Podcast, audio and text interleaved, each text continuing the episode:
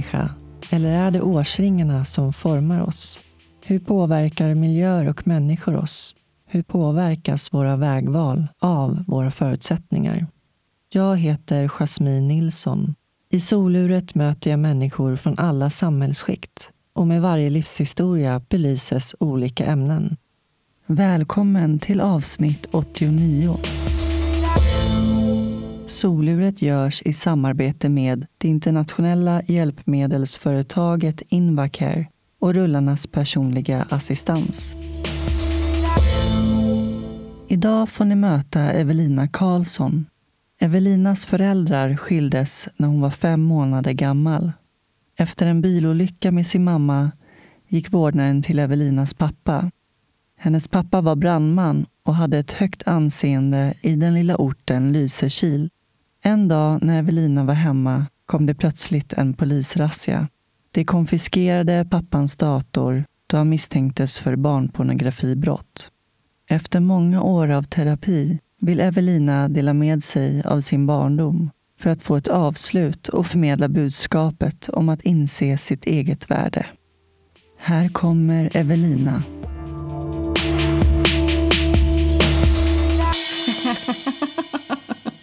Nu känner jag mig bekväm. Nu har jag dem på ett bra ställe. Ja, det är bra det. Ska vi köra? Ja, vi kör det. Välkommen till soluret, Evelina. Tack. Det känns underbart att ha dig här.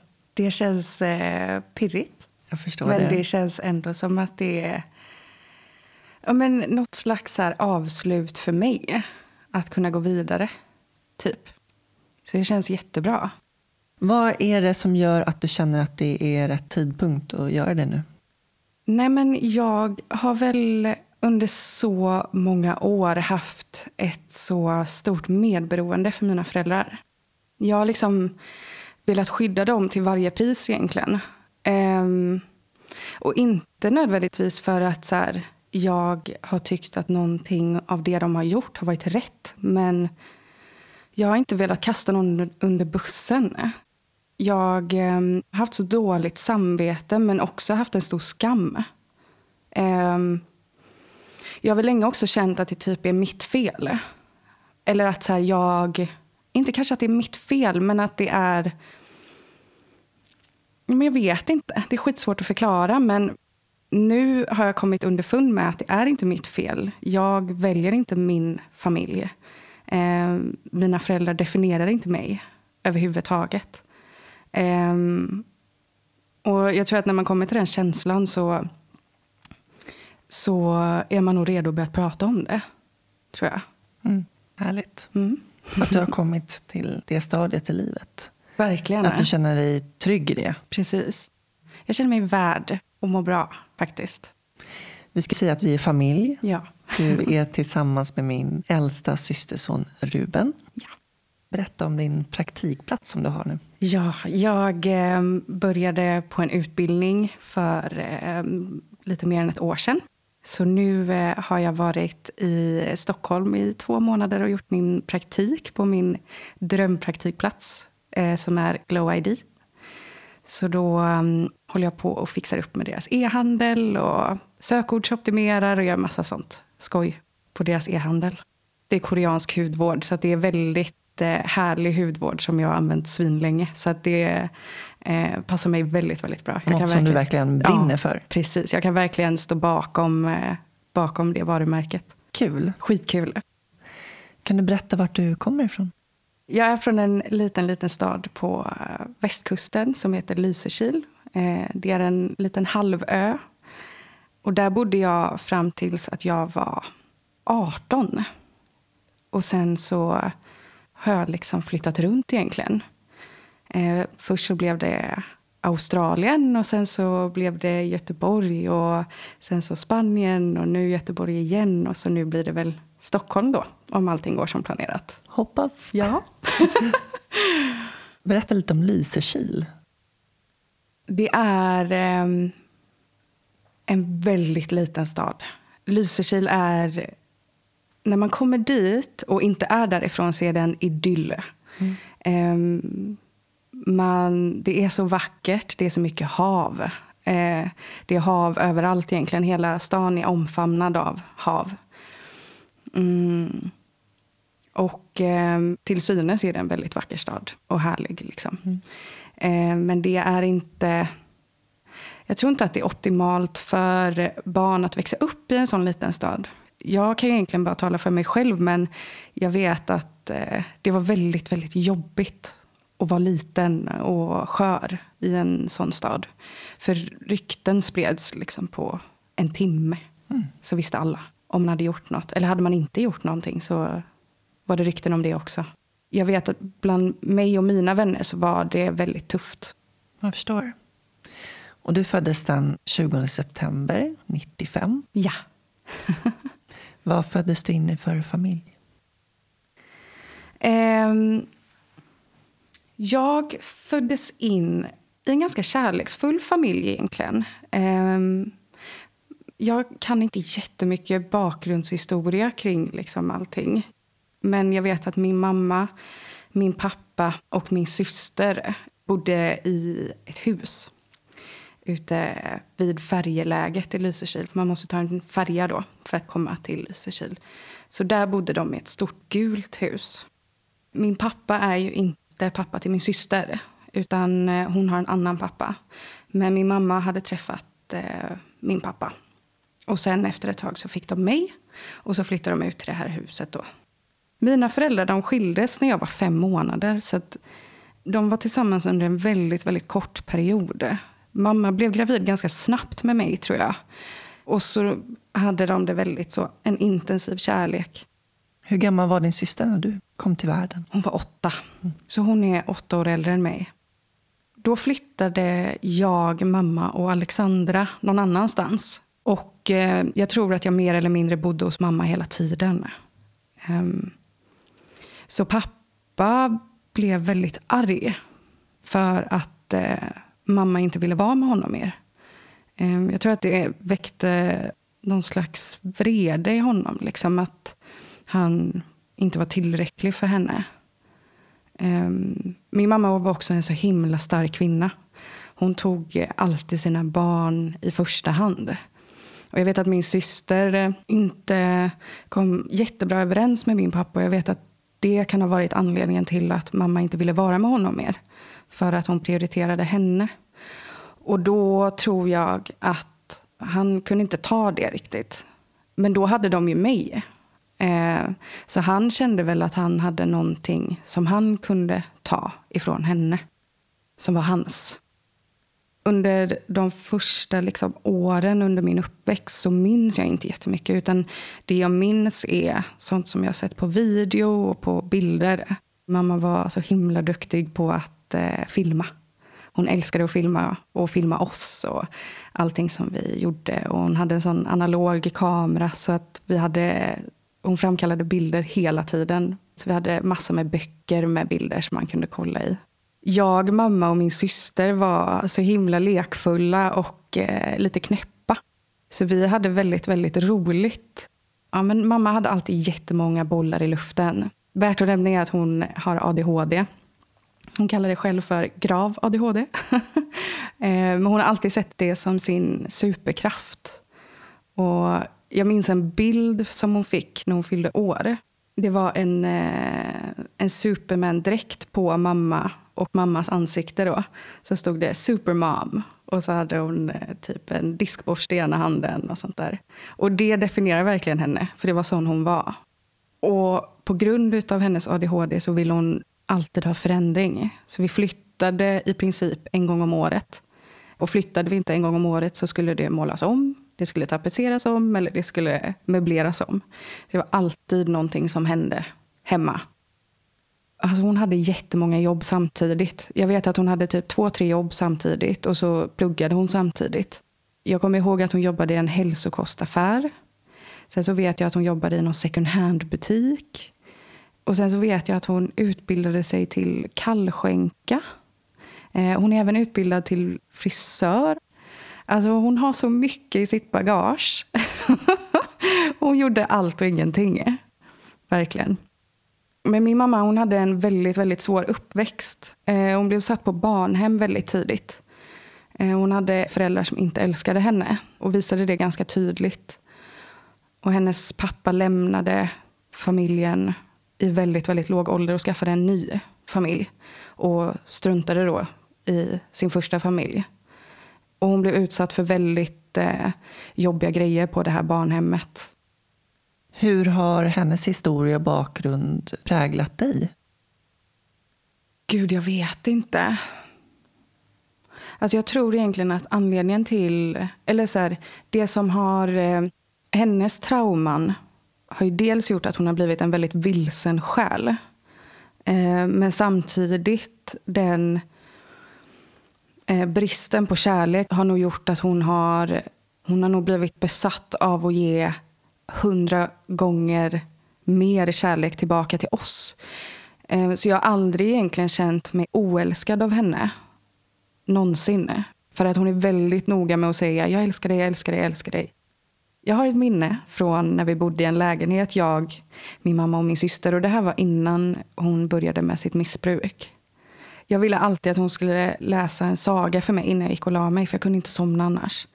Så hon gjorde det varenda natt. Och hon kliade mig på ryggen varenda natt. Det spelade ingen roll om eh, hon hade vänner över. Och det var dags för mig att sova. Så då lämnade hon dem ute i köket och så gick hon in och läste en saga och kliade mig på ryggen. Alltid. Vi fick alltid som vi ville egentligen. Eh, vi behövde aldrig laga mat, vi behövde aldrig städa. Hon gjorde allt. Men i och med att pappa blev så arg över att hon hade lämnat honom så eh, mamma ville inte ta ifrån mig pappa helt. Mamma visste att jag ville bo hos henne och med min syster. Det var där jag ville vara. Men hon hade inte mage till att inte låta mig träffa min pappa. Så jag vet att jag kanske träffade honom varannan helg i alla fall. Men jag har fått det återberättat till mig att jag skrek varenda gång jag skulle träffa honom. Och jag grät. Och jag vet att pappa någonstans typ inte brydde sig utan han bara kastade in mig i bilen och så drog vi. Och det spelade ingen roll hur mycket jag grät. Och min mamma och min syster sa till honom så här, men låt henne vara kvar, hon vill vara kvar. Men han, han köpte liksom inte det utan han, jag skulle vara hos honom den helgen och så var det. Det gick liksom inte att tänja på de gränserna. En gång så ville nog pappa straffa min mamma. Så han tog mig från ehm, förskolan då, så tog han mig därifrån och hämtade mig innan mamma kunde hämta mig. Eller innan min mamma skulle hämta mig, rättare sagt. Mamma visste inte vart jag var. Eh, och förskolelärarna visste ingenting. Så hon var superorolig och letade efter mig runt hela Lysekil för att hitta mig. Hur var det att vara med pappa? Jag minns inte det alls. Jag har inget minne av, av honom under den tiden. Jag har bara minnen från min mamma. Och det kan ju vara för att jag har sett videos. Men jag har inget minne av honom då. Jag ska bara sticka in med och säga att om man hör lite tassande här i bakgrunden så är det min lilla hund Saga som är med oss här i rummet. Eh, du berättade att eh, din pappa han kunde inte acceptera eh, situationen som det var. Precis. Vad hände sen? I och med alla de här incidenterna med ja, men dels att han bråkade mer och mer och att varje gång jag skulle åka till honom så, så blev jag så himla ledsen. Ja, men han var väldigt jobbig mot henne. Och det här med att hon hade många jobb och hon pluggade samtidigt. Så fick hon till slut en utmattningsdepression. Eh, och då blev hon sjukskriven och var sängliggandes. Eh, och det var egentligen där allting började. Mamma träffade då en kille på samma gård som vi bodde på. Och blev stört förälskad. Eh, baksidan av den här förälskelsen var att eh, han var missbrukare. Och då till slut så hade han introducerat eh, amfetamin till henne. Och hon började initiera för första gången. Och det var där hon blev fast egentligen. Jag vet att jag kände av känslan av att mamma var annorlunda och att hon var konstig. Eh, hon var borta längre på dagarna. Jag vill bara så att alla lyssnare vet att eh, du har pratat med din mamma mm. och att eh, det är okej för henne också att du, att du berättar de här sakerna. Ja, precis. Och hon hade bytt ut sin fina vänskapskrets med de här, eh, hon hade så himla fina tjejkompisar och helt plötsligt så började hon umgås med väldigt mycket märkliga vänner. Och de här fina tjejkompisarna syntes liksom inte till längre. Och det var konstigt folk hemma hos oss hela tiden. Och i samma veva då så flyttade min syster till Uddevalla. För hon började en skola där. Så hon var inte hemma längre. Så det var bara jag och min mamma. Sen när jag var ungefär sex eller sju så var jag och min mamma med om en bilolycka. Jag har fått berätta till mig att mamma var hög på amfetamin då. Och det var egentligen där allting började, för då blev socialen involverad. Ehm, Får jag bara fråga, vad kommer du ihåg eh, från olyckan? Jag kommer ihåg, mamma älskade att köra bil. Det var hennes grej. Hon hade en Audi som hon hade så här rattmuff på. Hon hade satt in sånt fett högtalarsystem. Så hon älskade att åka runt i den där bilen och spela hög musik och bara köra fort. Liksom. Det älskade hon. Jag kommer ihåg att vi eh, hade varit och handlat. Eh, och jag hade bett om en kexchoklad. Och när vi åkte i bilen så visste jag att kexchokladen var där bak i baksätet. Och så gick jag bak för att hämta kexchokladen. Eh, jag hade inte bälte på mig, tror jag. Jag hade nästan aldrig det när jag åkte med mamma. Eh, för mamma hade aldrig heller det. Och helt plötsligt så eh, åker vi ner i ett dike. Och eh, mamma har ansiktet på ratten och rör sig inte. Och jag skriker på henne och bara ber henne visa sitt ansikte. För jag trodde Ja, men först så trodde jag att hon var död, men sen så började hon liksom göra ifrån sig lite ljud och så skrek jag på henne, kan du visa ditt ansikte? Ehm, och hon bara, nej jag vågar inte, jag vågar inte, jag vågar inte. Ehm, men till slut då så visade hon sitt ansikte och hon såg helt normal ut. Men det var en väldigt traumatisk upplevelse och ganska snabbt så började det komma andra bilister och ställa sig runt och fråga hur det gick. Och så var det en man, tror jag, som körde oss till sjukhuset så att vi skulle få oss en kolle. Ja, det är det jag minns. Och sen så vet jag att jag åkte därifrån direkt till ett kalas. Mm -hmm. Direkt från sjukhuset. Åkte jag till min kompis kalas för hon fyllde år. Och så började jag ju gråta såklart på kalaset. Där jag liksom har börjat smälta allting. Jag var fortfarande väldigt liten så jag fattade ju inte vad som hade hänt. Allting kändes så här, när man är så liten så tänker man att allting är normalt. Det som händer runt en. Och så man, man tänker inte att någonting är konstigt. Men jag bara började storgråta på kalaset till slut. Och så fick jag åka hem till pappa. Mm. Och sen blev socialen involverad? Ja. Och till slut så blev det en rättegång av detta. Och det var liksom inte bara en rättegång utan det var många. Mm. För mamma överklagade hela tiden.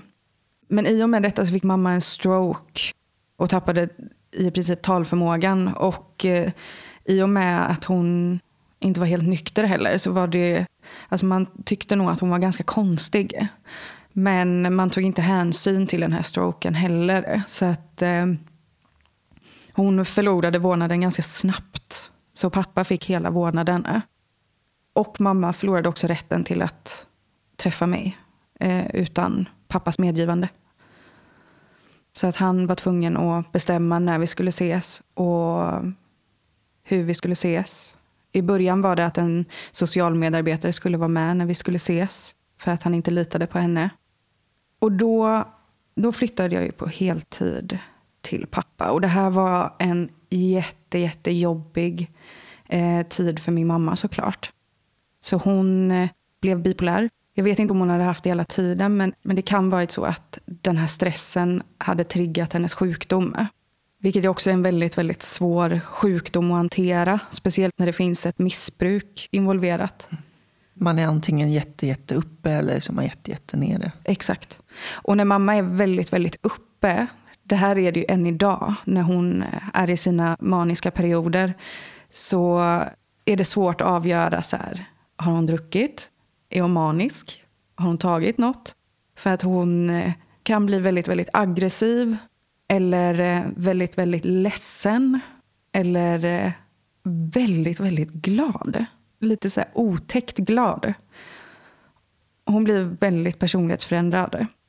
Så det har inte varit en lätt sjukdom att hantera. Nej, det måste vara väldigt skrämmande för ett barn att se ja. sin förälder på det viset. Ja, alltså i och med missbruket och den här sjukdomen så har, blev ju mamma i princip en helt annan person. Det var inte den mamman som jag visste om.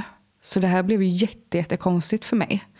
Och min syster givetvis. Alltså min syster var ju så pass mycket äldre och i, hon förstod ju mer än vad jag gjorde. Mm. Men under den första tiden som jag bodde med min pappa så han var inte förberedd på egentligen att ha mig där. Han hade en liten etta då. Så när jag flyttade dit så köpte han en våningssäng. Jag tänker livet utanför med skola, vänner. Hur var det med tanke på alla flyttar och alla förändringar som pågick hela tiden? Jag var nog en väldigt eh, märklig unge, tror jag. Alltså på alla såna här eh, utvecklingssamtal och sånt som man hade tillsammans med lärare så kom det gång på gång att Evelina kan inte vara tyst, hon kan inte sitta still. Och eh, jag tror att man ett tag trodde att jag också hade ADHD. Men jag tror mer att det var eh, på grund av trauma, egentligen. Att jag, eh, alltså att jag störde. Jag ville ha uppmärksamhet hela tiden. Jag ville att folk skulle se mig. Det är ju ganska vanligt också att barn blir utåtagerande på det Precis. viset och eh, vill ha uppmärksamhet. Exakt. Och bekräftelse. Just för att kunna hantera allt det andra. Ja. Och jag tror inte att någon lärare egentligen fattade vad som, mm. Vad som hände på hemmaplan. Utan de såg ju bara att jag var så himla störig på, under lektionstid. Och men jag tror att i själva verket så var det väl kanske ett rop på hjälp typ. Jag tror att de såg min pappa som väldigt fungerande för att jag, utåt sett så var han ju det. Vad gjorde han? Han eh, var brandman. Och så var han eh, vaktmästare på gymnasiet. Och han tränar otroligt mycket. Han kände alla i stan. Han kände alla. Gick man runt med honom på stan så hälsade han på exakt alla. Så att alla visste vem han var. Så jag tror inte att man så här, tänkte att jag hade det tufft. Utan jag hade en så himla bra pappa. Ja, och just brandman tänker jag, det Precis. har en viss status också. Exakt. Ja, inger respekt. Precis. Men ni flyttade till en etta och eh, sov i en våningssäng. Mm. Och jag har ett väldigt speciellt minne därifrån. Och det är att jag vaknar upp mitt i natten. Jag sover på ovanplanet. Eh, och så kollar jag ner och så är pappa inte i sängen. Och jag, blir, jag är jätteliten. Jag är väl sju, åtta kanske. Och pappa finns inte i lägenheten. Så han hade stuckit mitt i natten. Så jag sprang ut på gården och skrek och bara ropade efter pappa. Men han var inte där. Och till slut då så kom någon granne ner som hörde att jag var ute på gården och skrek. Och det enda hon såg var väl ett litet barn som var helt ensam mitt i natten. Så hon kom och bara, var är din pappa? Eller sådär. Och sen så insåg hon väl ganska snabbt att han inte var hemma. Så hon eh, letade väl upp hans telefonnummer. Han svarade inte. Och sen till slut efter ett tag så kom han ju med sin bil. Och då hade han varit på jobbet på skolan. Vi hade ju inte datorer, alltså man hade inte datorer på det sättet när jag var så liten. Eh, så hans enda tillgång till dator var på skolan. Jag tänker mitt i natten. Varför ja, det man, kan man verkligen ja. undra. Jag vet inte vad han gjorde där. Men eh, det var nog inte meningen att han ska springa där på nätterna. ja. Sen så flyttade vi till en större lägenhet. Jag fick mitt egna rum. Och då träffade jag fortfarande inte mamma. Eller så det var ju fortfarande pappa som bestämde när jag skulle träffa henne. Jag har ett minne från när mamma kommer och hälsar på. För hon vill träffa mig. Och så öppnar jag dörren och så är mamma där och så kommer pappa flygandes och skriker på henne. Eh, och jag backar undan lite Efter lite bråk fram och tillbaka så ser jag pappa putta ner henne för trappan. Och så stänger han och låser dörren. Och det var jättejobbigt att se.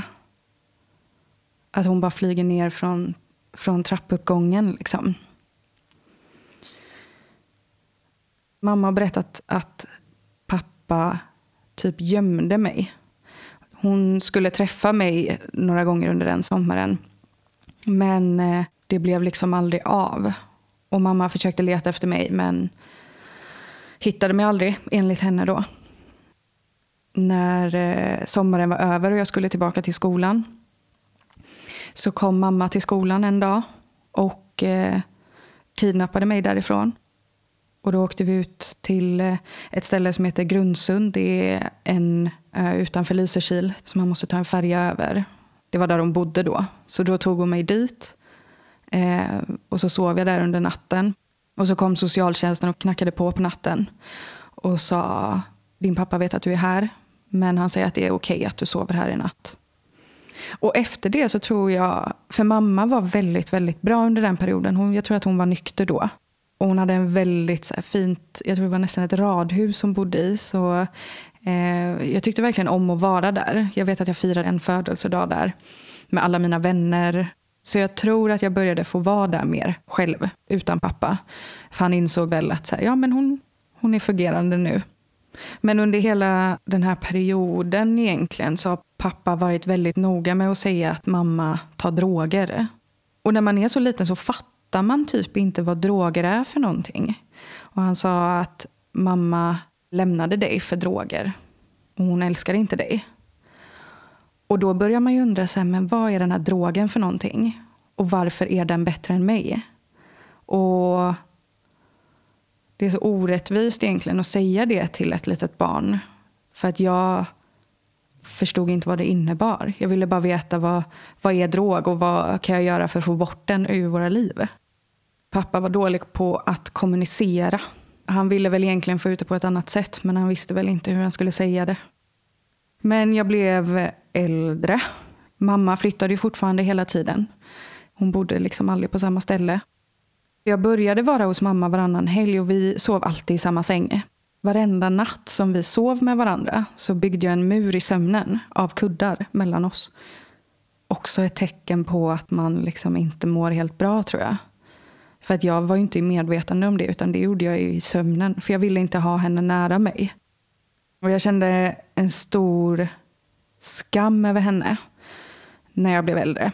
För att när jag började träffa mina kompisars föräldrar så insåg jag att deras mamma är inte sån här. Och när vi gick och handlade och sådär så ville jag nästan inte att folk skulle se mig med henne. För att hon var så himla pinsam. Inte på det sättet att så här, ja, men hon är så pinsam. Utan det var mest att hon gjorde konstiga grejer. Hon var högljudd, hon gjorde en scen. Hon eh, hade också dåligt med pengar såklart. Alltså, hon jobbade ju inte då. Så hon eh, brukade sno i affärerna för att vi skulle ha någonting att äta på kvällen. Och det var också väldigt, väldigt pinsamt och skamfullt. Vad tänkte du om det? Du visste att det var fel? Jag visste absolut att det var mm. fel och jag visste att inga andra föräldrar gjorde så. Men jag kunde inte säga någonting och jag ville inte säga någonting. För att om jag sa emot henne och hon var på fel humör, alltså om hon var i sitt maniska tillstånd, så skulle hon göra en jättestor scen av det. Men samtidigt så vet jag ju att hon gjorde det för att vi skulle ha någonting att äta. Alltså, hon skulle ju aldrig inte mata mig. Liksom. Vi skulle, hon skulle definitivt prioritera att ge mig mat än sig själv. Och vissa helger så var det helt fantastiskt att vara med mamma.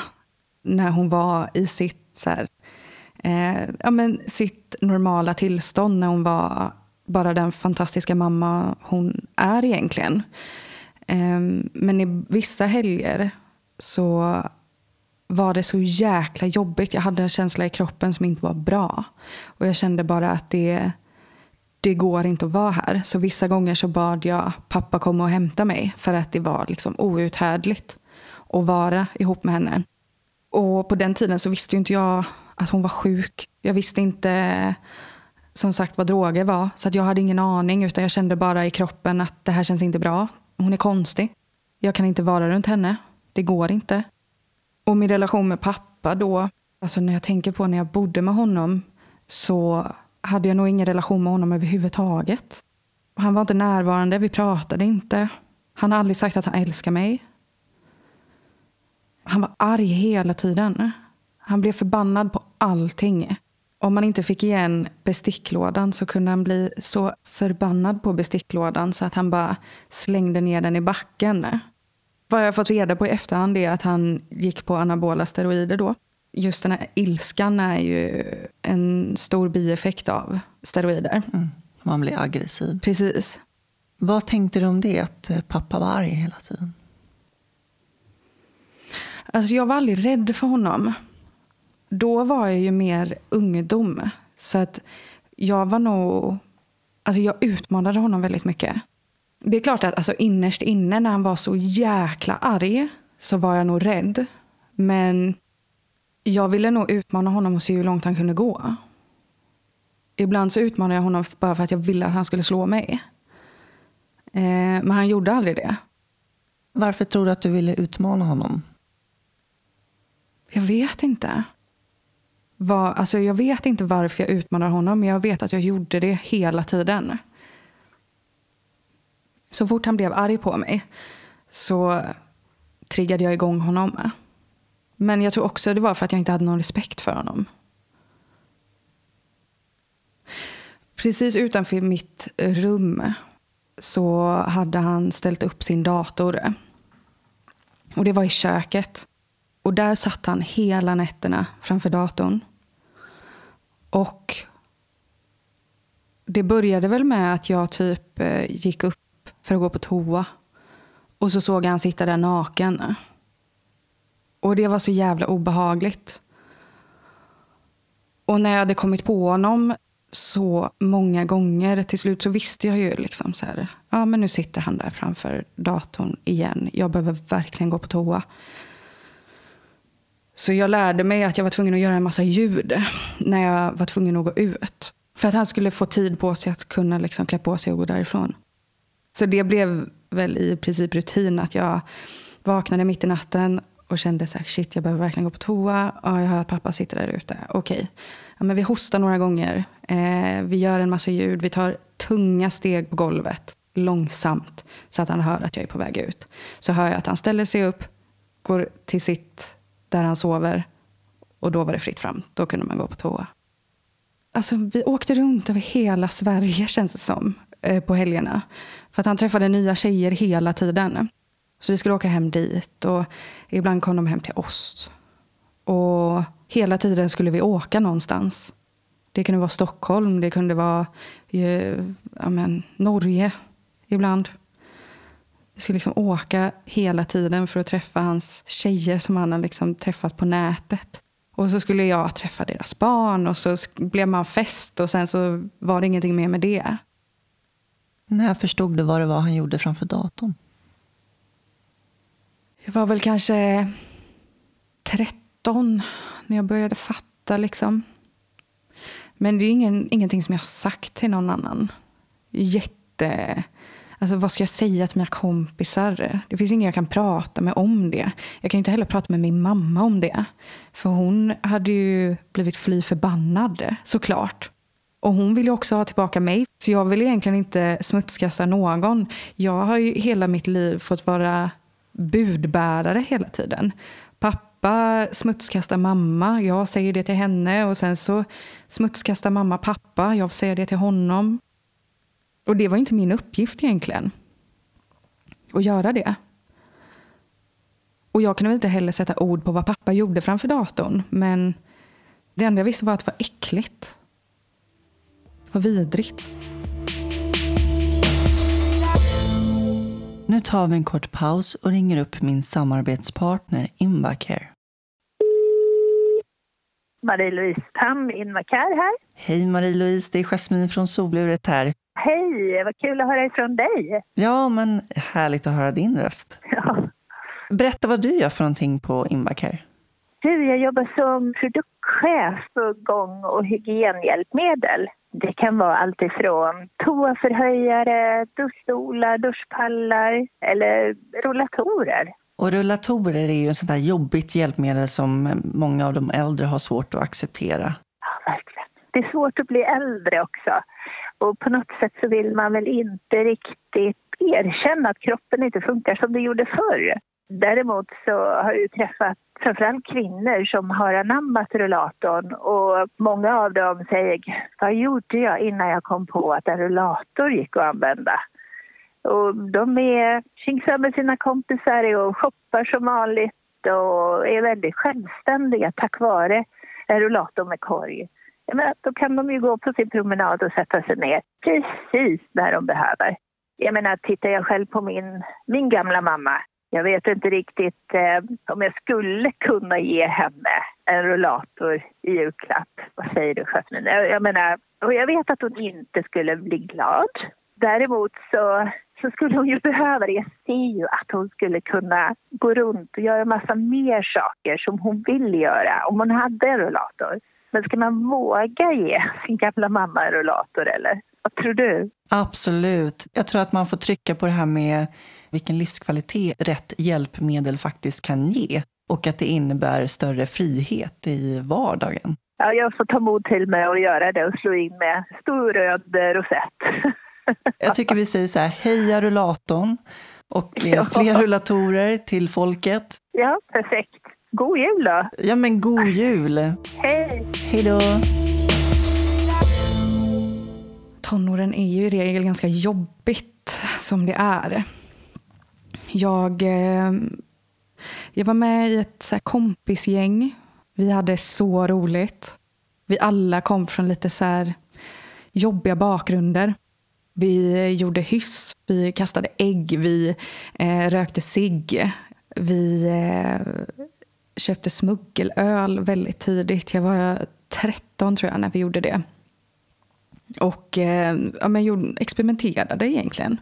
Och eh, jag ser det som en väldigt, väldigt rolig period. Men jag vet väl egentligen att det kanske var lite fel umgänge.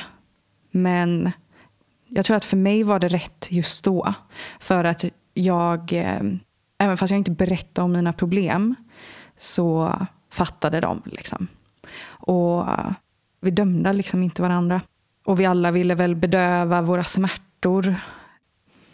Och det var i samma period som min mamma flyttade närmare, så hon flyttade till Lysekil igen efter att hon hade bott runt lite. Och där blev det ju någon slags fristad för mig och mina vänner. Vi kunde vara där utan hon lät oss göra vad vi ville egentligen.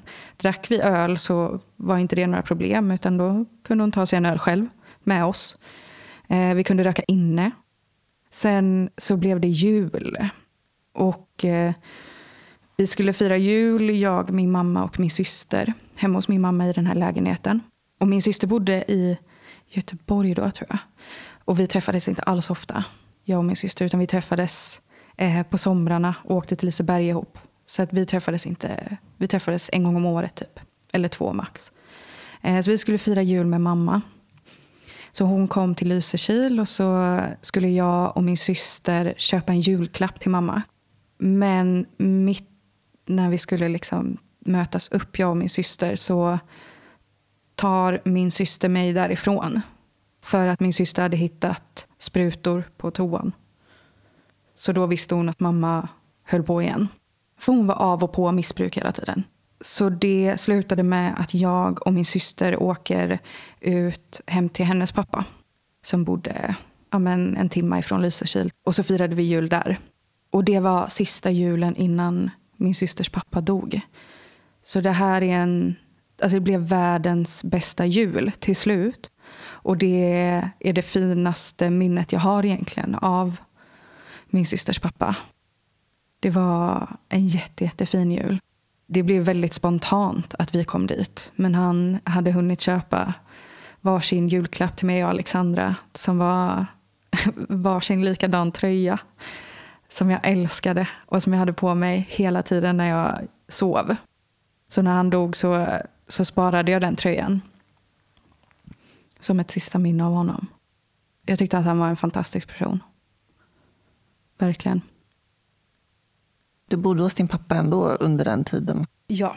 Och mamma fick ett återfall? Ja. Och eh, den här gången, så, som jag upplevde det, så var det ganska illa. Eh, till slut så kunde hon inte betala lägenheten som hon bodde i, så de stängde av elen. Eh, och så hon var tvungen att sno el från trappuppgången. Så varenda gång jag kom och hälsade på henne så såg jag alla de här jävla sladdarna från, från hennes dörr. Och hon började måla på väggarna, hon började skriva grejer på väggarna med spritpennor. Eh, väldigt psykotiska grejer. Hon skrev om polisen, hon skrev om min pappa. Eh, skrev helt osammanhängande på väggarna och det var bara fullt av text i hennes sovrum. Och hon... Alltså det gick liksom inte att prata med henne under den tiden. Hon var helt, helt borta. Till slut då så flyttade hon ju därifrån. För det gick ju inte att bo där mer. Hon hade ingen el, ingenting. Och jag tror att till slut så blev hon väl utkastad på riktigt. Um, och då flyttade min bästa killkompis mamma dit. Och då vet jag att jag kom hem till dem en dag och så skulle jag hänga där lite. Så berättade då min kompis mamma att eh, hon hade hittat massa kanyler i diskmaskinen. Och hon visste ju att min mamma hade bott där tidigare. Och det var också väldigt skamset liksom, att någon annan hade sett det. Så det här är ju i slutet av högstadiet och då hade jag egentligen gjort en helvändning med mina vänner. Jag hade skaffat, alltså inte så onaturligt utan det blev väldigt naturligt att jag skaffade nya. Jag träffade så himla fina vänner som jag fortfarande har som mina bästa vänner idag. Men den här gången så var det väldigt, det var inte destruktiva vänner utan vi höjde varandra. Vi gav varandra kärlek hela tiden. Vi var ganska många då, så man var aldrig ensam. Det blev som din externa familj och Ja, verkligen. Punkt. Och jag bodde ju fortfarande hos pappa då. Eh, och relationen var likadan. Vi pratade aldrig. Han frågade inte mig frågor. Jag frågade inte honom frågor. Jag gjorde mitt, han gjorde sitt. Jag började festa mer på högstadiet. Um, Hur mådde du? Gud, jag mådde inte bra egentligen. Alltså varenda gång, jag drack alltid för mycket. Alltid. Jag tror inte det finns egentligen en enda fest som jag inte spydde på. Det var ju ett sätt att fly från verkligheten. Man längtade till helgerna för att då fick man en, ett litet escape room. Liksom. Man fick eh, dansa och kul och bli full. Det var ju superhärligt. Och jättespännande också. Mm. Kommer du ihåg när du förstod att... För jag menar, det vart ju normaliserat för dig, det här med eh, din mammas missbruk och din pappa och de här dysfunktionella relationerna. Mm. När förstod du att eh, det inte var normalt? Var det när du, när du började komma hem till kompisar och se hur de hade det och deras familjer? Ja, dels det. Men sen så har väl det kommit mycket mer när jag blivit äldre. När jag flyttade hemifrån tror jag. Som jag insåg att så här, att de har ju också gått i ett vägskäl. De eh, har ju valt sin väg. De har valt att det ska vara så här. Mamma har valt drogerna. Eh, och pappa har valt sitt. Och det tror jag var när jag började ta beslut i mitt liv som jag insåg att så här, det är lätt att ta den rätta vägen. Mm. Bara man bestämmer sig för det. Så det kom nog ganska sent. Men alltså jag har alltid haft, som jag sagt, en stor skam. Men jag har nog aldrig fattat vad den skammen grundar sig i. Men det, det har kommit när jag har lärt känna mig själv bättre och mm. börjat så här, gå i terapi, vilket var ganska sent. För jag har aldrig haft någon att prata med när jag var, när jag var liten. Mm. Och sen då så började jag gymnasiet och då hade jag sökt in till Uddevalla för att min mamma bodde där. Och i och med att jag blev, jag blev äldre eh, och att det var så jäkla gött att vara med mamma för hon köpte sig till mig. Eh, hon köpte ut alkohol till mig. Så då var det så himla mycket enklare att vara där. För henne behövde jag aldrig gömma någonting. Eh, för pappa så behövde jag göra det. Så då hade jag väl en förhoppning, eller både jag och min mamma hade en förhoppning att jag skulle bo där mer när jag kom in på gymnasiet, vilket jag gjorde. Men hon blev konstigare och konstigare. Eh, jag vet inte om det är missbruket eller om det är om det var hennes sjukdom. Men hon, jag kunde inte stå ut att vara i hennes närvaro överhuvudtaget.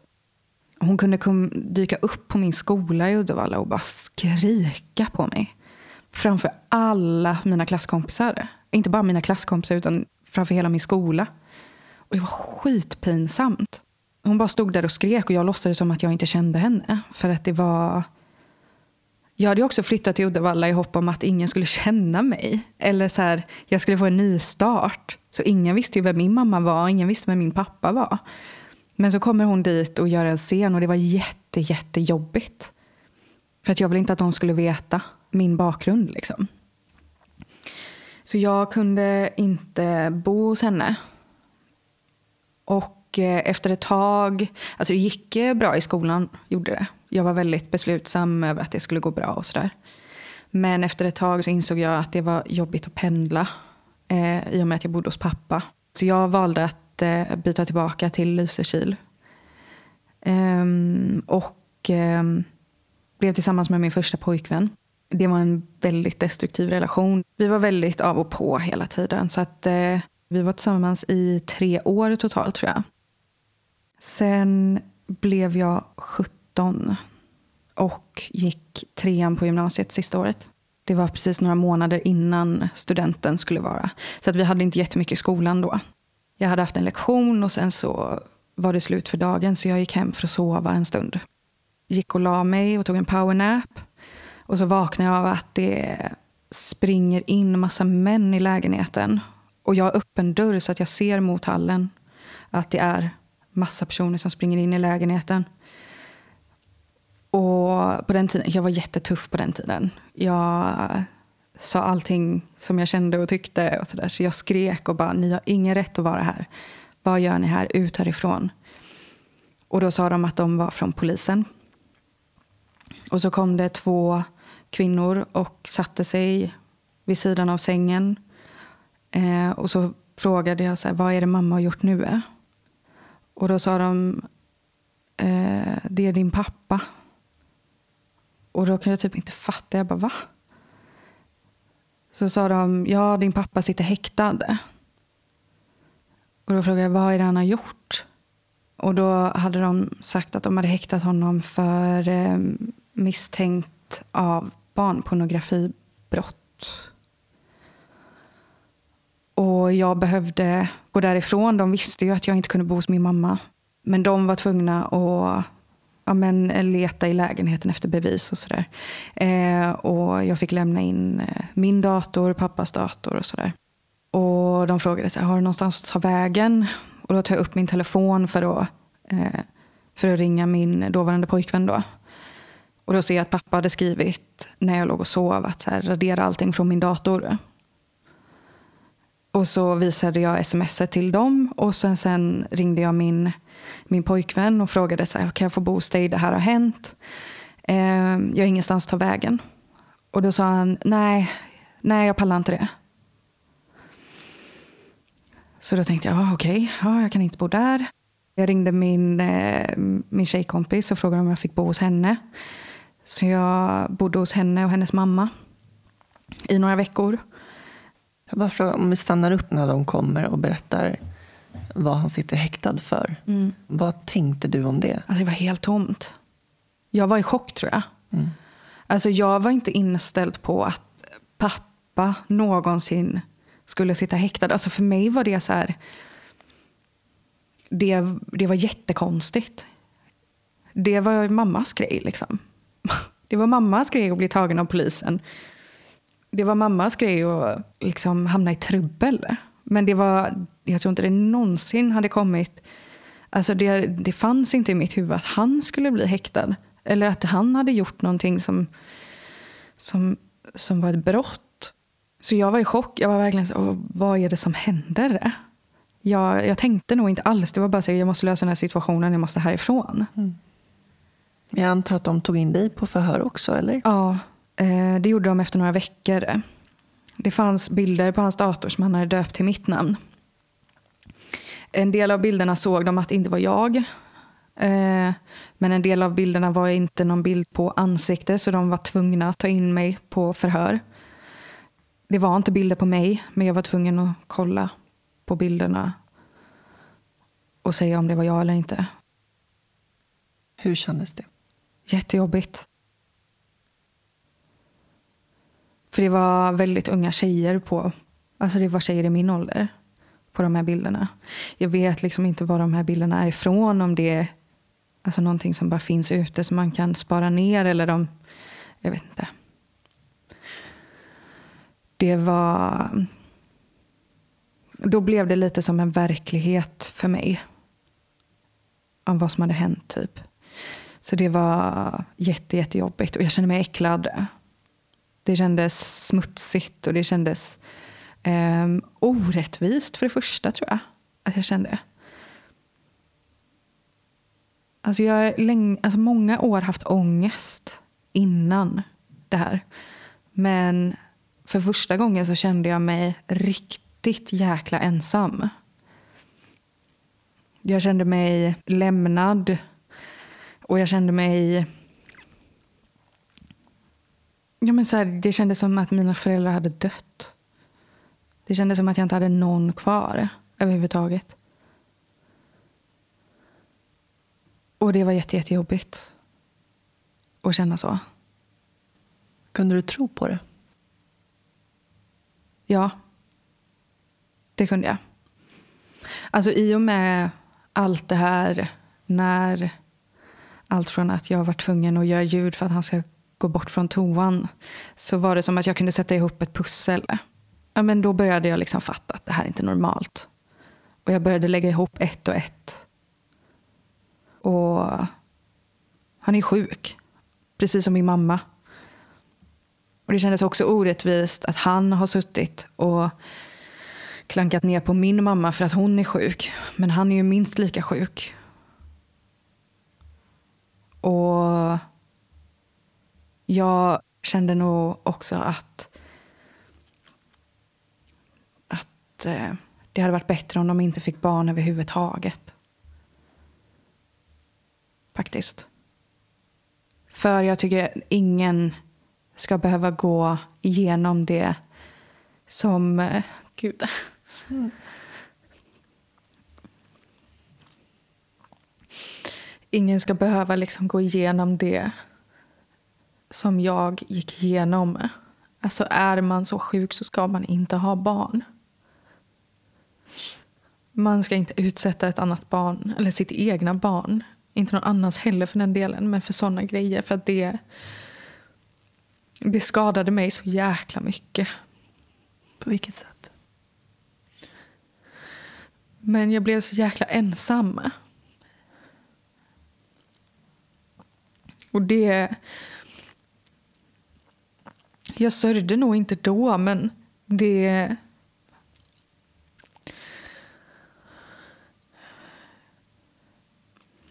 Alltså, jag hade så sjukt mycket liksom, dödslängtan då.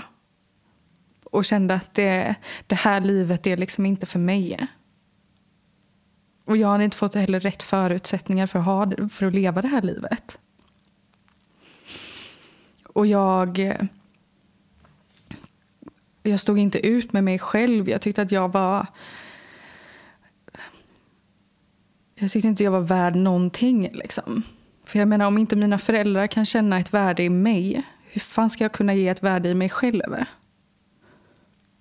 Så det tror jag, det var då som jag liksom gick in i en väldigt, väldigt så djup depression.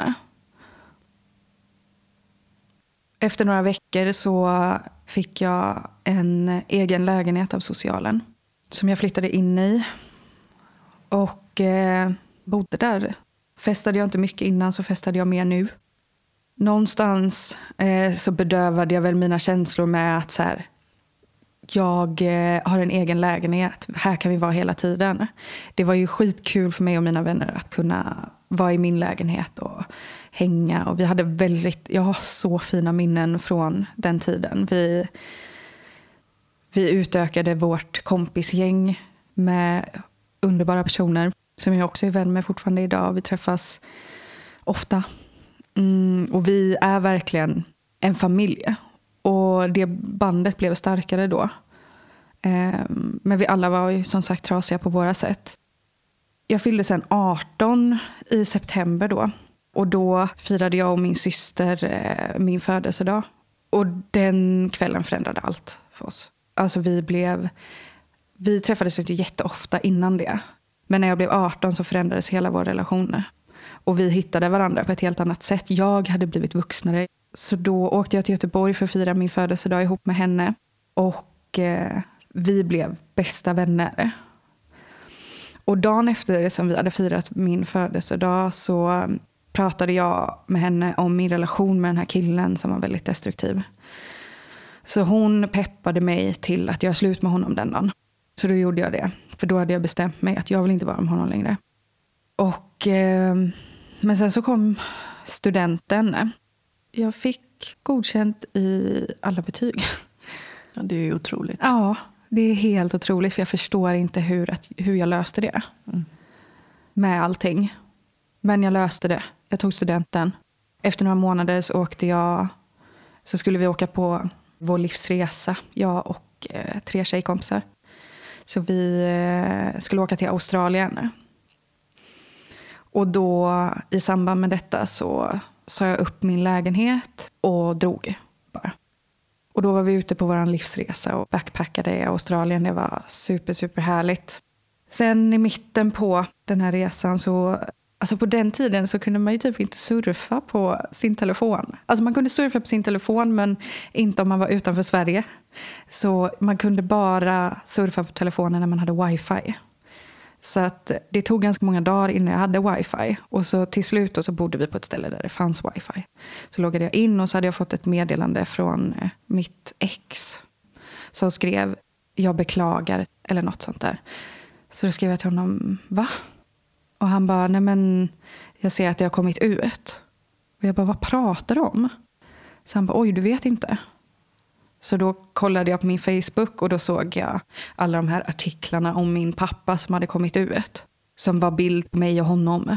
Och då stod ju allting om häktningen och vad han hade blivit misstänkt för. Och alla visste ju vem han var. Så alla i Lysekil, alltså alla i Lysekil är väl att ta i, men det delades runt på Facebook ganska flitigt.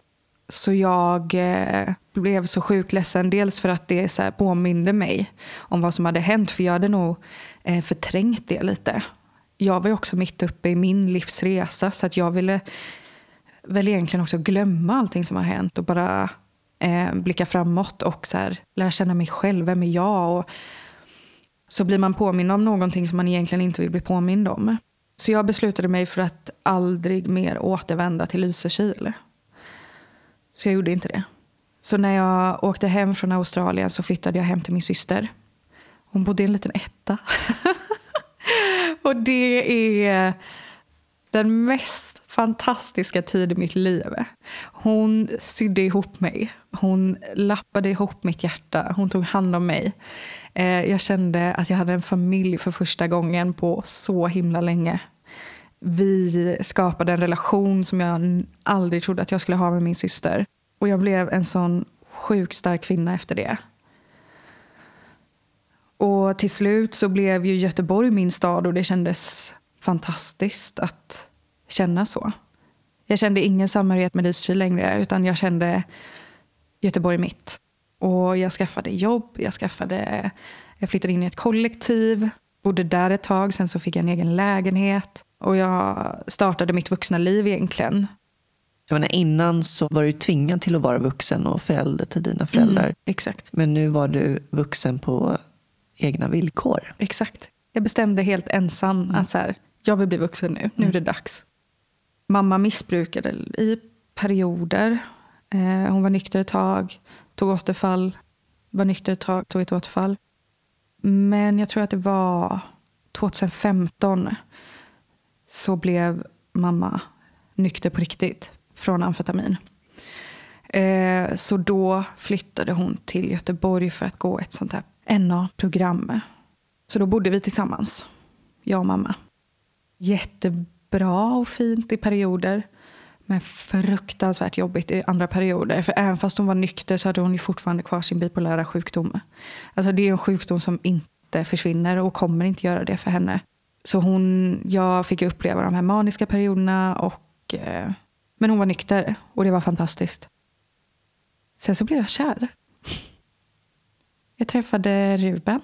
kommer jag börja gråta. Jag med. Och så... Ja. Jag träffade Ruben. eh, och vi träffades på ett väldigt konstigt sätt egentligen. Vi träffades eh, via en app som heter Snapchat. eh, för att jag hade sett någon annan som jag följde filma honom. Så då skrev jag till den här personen att så här, oj, vad snygg han var. eh, och så skickade den här personen då vad han hette på Snapchat. La till honom. Och då började vi chatta. Och till slut så ringde han mig. Och då pratade vi i tre timmar tror jag. Och sen under det här samtalet så bokade jag tågbiljett till Stockholm för att träffa honom. Och eh, jag föll pladask för honom. Men jag visste också att han skulle flytta till Spanien och starta studio. Tatueringsstudio. Ja, precis. Så han hängde med mig till Göteborg med all, allting som han ägde. och flyttade därifrån direkt till Spanien. Och så började jag såklart bli mer intresserad av Spanien. Jag och Ruben höll ju fortfarande kontakt. Och så tänkte jag så här, men fan alltså. Jag borde bara flytta till Barcelona och plugga spanska. Så sa jag det till Ruben att det här ska jag göra. Och då sa han, men det är ju en jättedum idé. Eh, flytta till mig istället. Och då tänkte jag, ja. ja men jag sa upp allting och bara, nu kör jag. Men han råkade ju bli kär i en annan. En vecka innan jag skulle dra fick jag reda på det.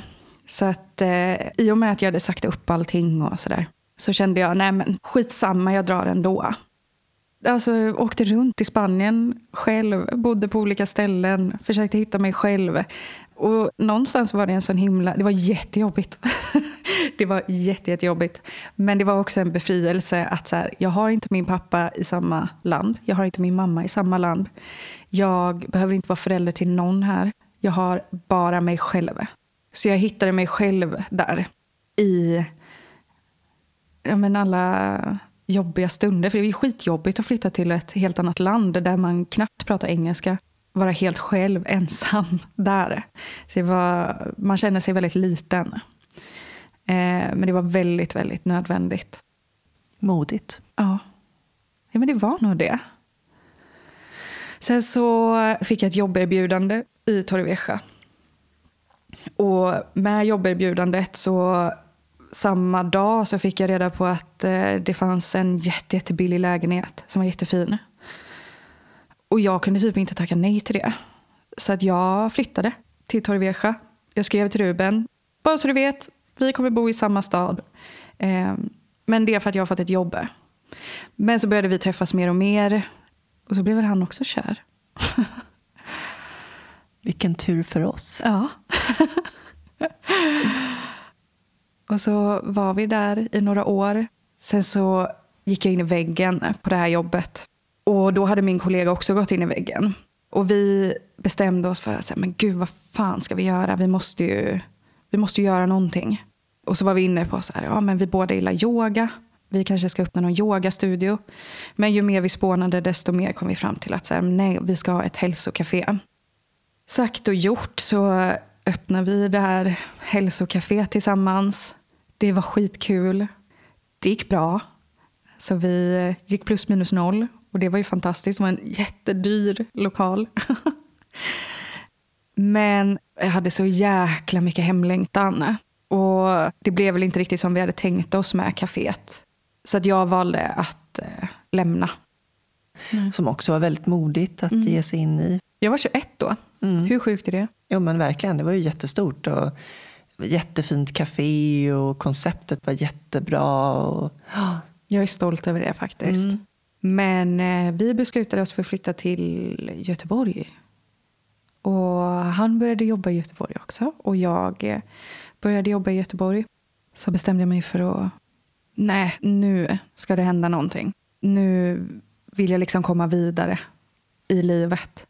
Så jag bestämde mig för att börja plugga till online merchandiser. Så här är jag nu. Eh. Ja, det är helt otroligt. Den 19 september 2020 Mm. friade Ruben dig Ja. också. Dagen innan din födelsedag. Ja, det var också en idyll. Ju.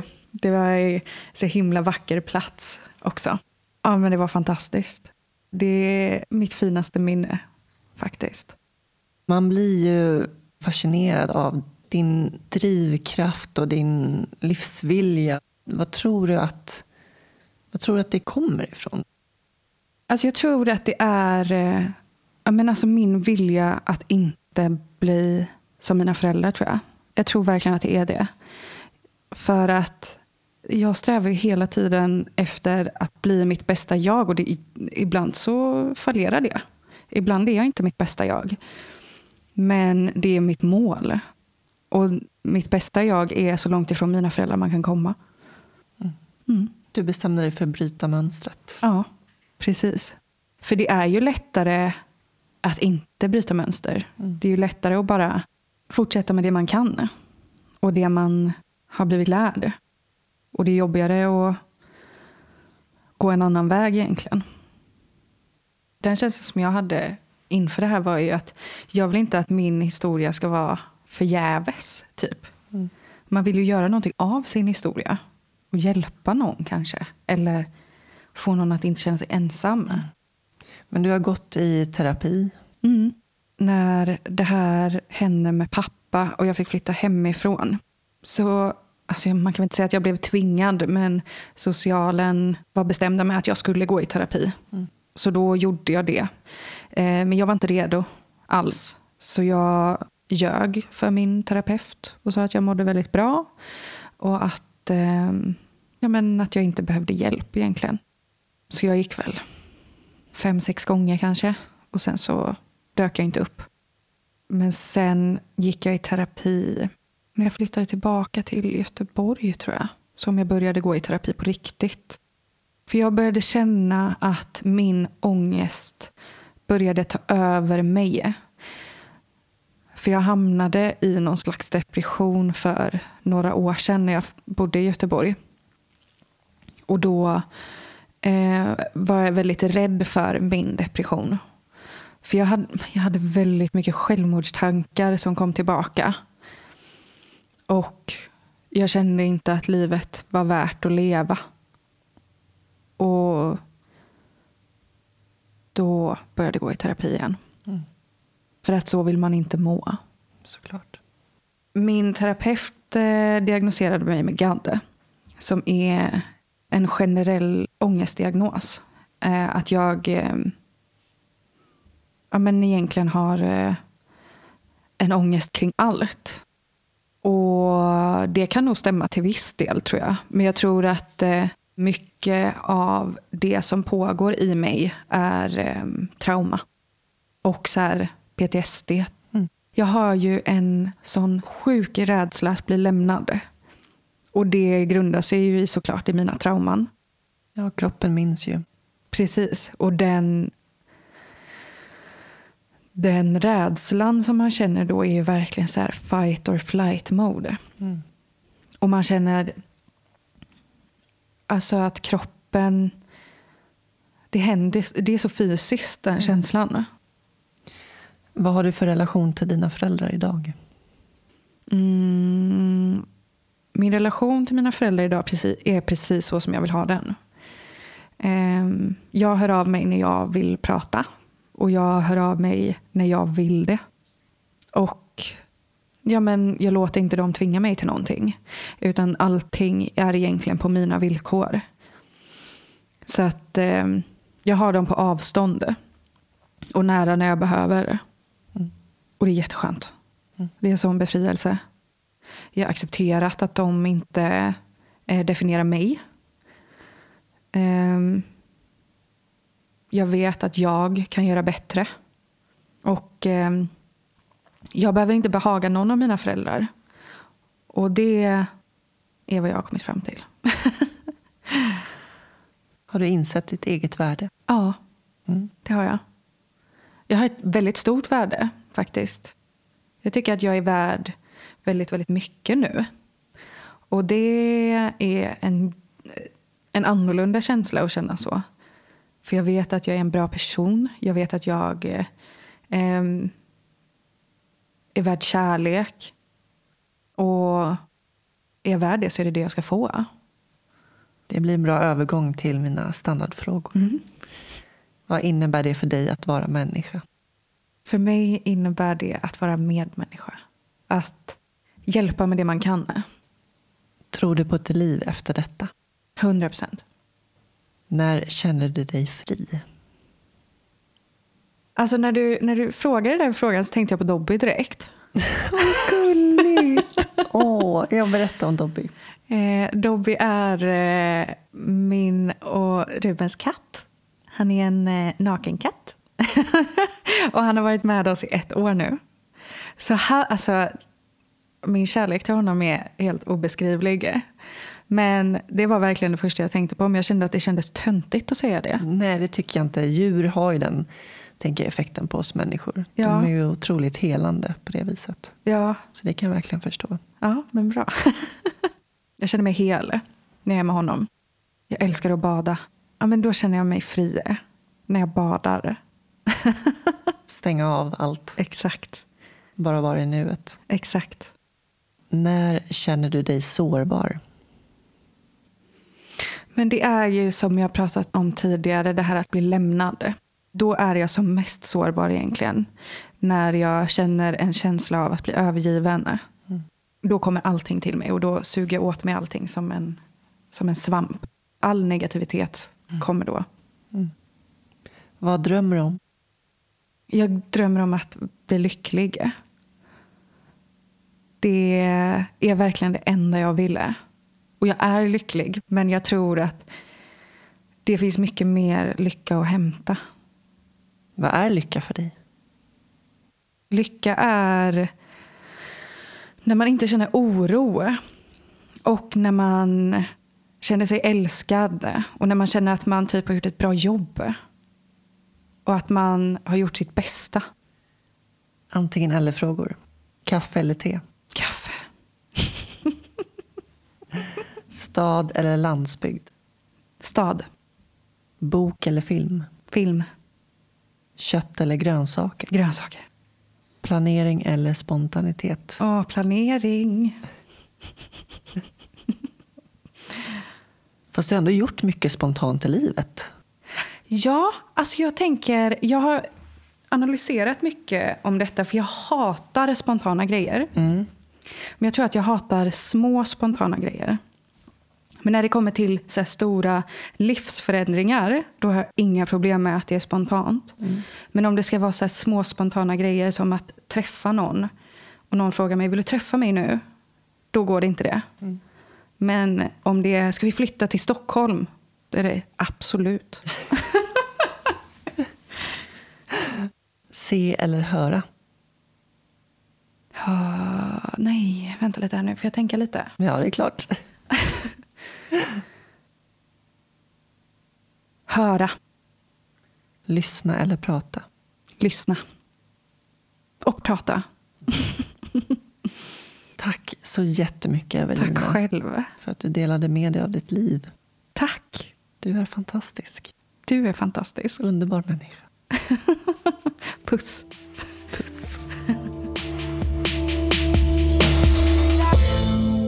Ni kan följa Evelina på sociala medier där hon heter Evelina Karlsson med C. Tack till min huvudsamarbetspartner Invacare. För mer information om Invacare och deras produkter kan ni gå in på invacare.se. Och tack till min samarbetspartner Rullarnas personliga assistans. Rullarnas vision är att man ska kunna leva ett så oberoende liv som möjligt trots sin funktionsnedsättning. Mer information finns på rullarnas.se och ni kan följa dem på Instagram. Jag har själv rullarna som assistansanordnare och kan rekommendera dem varmt. I nästa avsnitt får ni möta Pim Wiselius. Pim var en samhällsengagerad gymnasietjej när hon som 16-åring träffade sin livs kärlek André. De skapade ett liv tillsammans med tre barn i Boden.